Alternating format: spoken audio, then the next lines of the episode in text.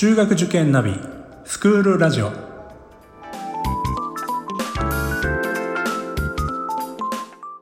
スクールナビゲーターののびるです。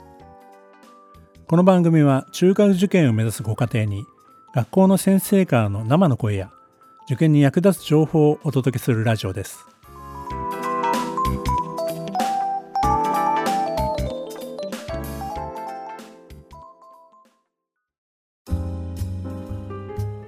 今回は本を読まないので国語が苦手がテーマです。56年生ぐらいの保護者の方から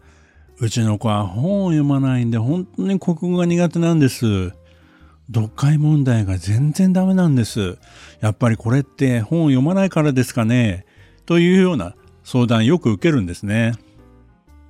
確かにそういう因果関係を持ち出す気持ちもわかるんですけどもでも私あのいろんなお子さん見てきてですね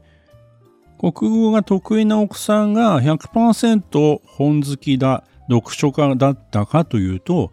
そうとも言えないなとも思うんですよね。まずはですね本が好きなお子さんはやはり、まあ、これよく言われることですけど親御さんが本好きだったりあるいは本を好きになるような環境家庭環境が、まあ、整ってるというケースが多いんです。家の、まあ、リビングとかですね子供部屋はもちろんですけどもそういったところにたくさんの本が置いてあるとかですね。あの必ず読書の時間を家庭の中で作っている。図書館や本屋さんに行く機会も多いとか、まあ、そういったことが積み重なってですね本が好きになっているということ。決してまあ受験のためにですねそういった環境を整えてたというよりは親御さんがもともと本が好きでやっぱり本は大事だなと読書の大切さというのがやはり一生におけるですね財産になるというようなそういった思いからそういった環境を整えようとされてきたんじゃないでしょうかね。先ほども触れましたけども国語が得意なお子さんが必ずしも読書家とは言えない。また、本が好き、読書家だからといって必ずしも国語が得意とも限らない。それはどういうことかというとですね、そもそもですよ、読書と受験国語は別なものであると。まあ、専門家の方もそういったことをよく言われています。そもそも目的が異なるんですよね。読書は楽しむためのもの。受験国語は点数を取るためのもの。読書においては大筋が分かれば良いわけですからいわゆる斜め読みでも構わないわけですよね。読み方も解釈も読者に任されている。しかし受験国語の場合精読ですね、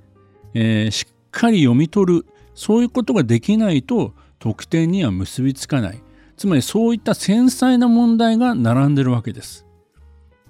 出題者は正確に読み取らないと正解にならないように作文しているケースが多いんですよね。大まかな読み方ではむしろ出題者の罠にはまってしまうこともあります。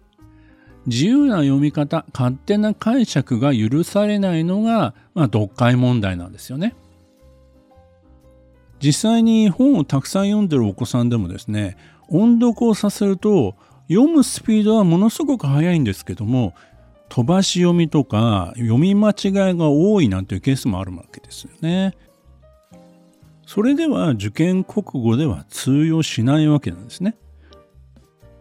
もちろん本をたくさん読むことによって語彙や知識が増えますからその点では有益であることは間違いないです。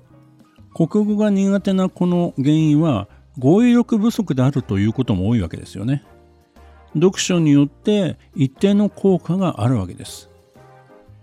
しかし時間のない受験生にとってはそれは合理的な方法とは言えません。私事ですけども私もあまり本は読まない子供だったんですね。もともとですね生まれつきにちょっと目が悪かったので小さい活字を読むのが苦手で読んでいてもですね疲れてしまうんですよだからあまり本を読みたいっていうそういうモチベーションが湧かなかったんですよね小学校、中学校時代の私の国語のテストはどうだったかというとですね、まあこれあのよくあの国語が苦手なお子さんのパターンなんですけど、まあ勘で解いていたと。できたりできなかったりみたいなことが多かったですね。まあそれでもですね、まあ高校受験でもなんとかなったんですけども、いざまあ大学受験となった時になかなかそれではですね過去問がまあ取れなかったんですよね。もしもあまり国語は良くなかったんです。ただですねあの通っていた予備校の先生のまあ、現代文の先生だったんですけども授業を受けた時にある時衝撃を受けたんですね。数学の問題を解くにですね見事に論理的に読解問題を解くんですよ。今では国語の読解法みたいなことは中学受験高校受験大学受験問わずですねかなり確立されそしてま参考書もえー、まあいろんな形でですね出ていると思うんですよね。ただ私がまあ大学受験をした当時昔の話ですし、まあ、私は本当に田舎の方の あの育ちなもんですからそういった情報といいますかね当時はまだそういった読解法みたいなことっていうのはあまり知られてなかったと。情報として手に入れることができなかった時代だったんです。たまたま行った確か夏休みだったかなの特別講座みたいなのに参加した時に東京から来たですねある大学の先生の現在部の講義に感動してなるほどこうやって国語って解くんだ読解問題解くんだということに、えー、まあ驚いたというのを今でも覚えてます。読解問題を解くためには当然語彙力は必要なんです。ですから、まあ、語彙力をつけるためには、まあ、一つずつわからない言葉を調べて貯めていくような作業ってのは大事なんですね。それでも賄いきれない部分に関してはですね、まあ、読解用の語彙力集みたいなものも今はもう充実してますから、まあ、そういったものを一つ一つ、ね、丁寧にやっていくというのが、まあ、合理的な方法かなと思うんですね。読書をするというのは読解問題を解くためにやるというものではなくて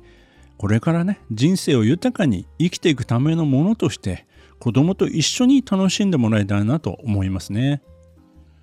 えー、言葉やですね知識を増やすというのはですね、まあ、それ用のですね問題集や参考書をやるというのもいいんですけども、まあ、生きた知識として身につけさせるためには日頃からの会話もとても大切になります。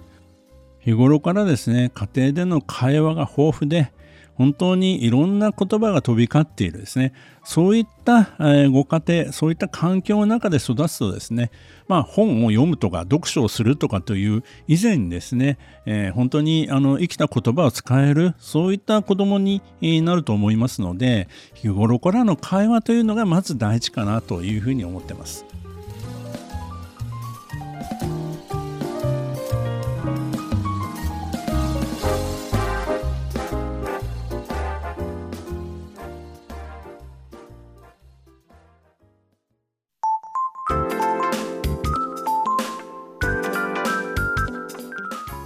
クールラジオでは番組への感想、出演してほしい学校など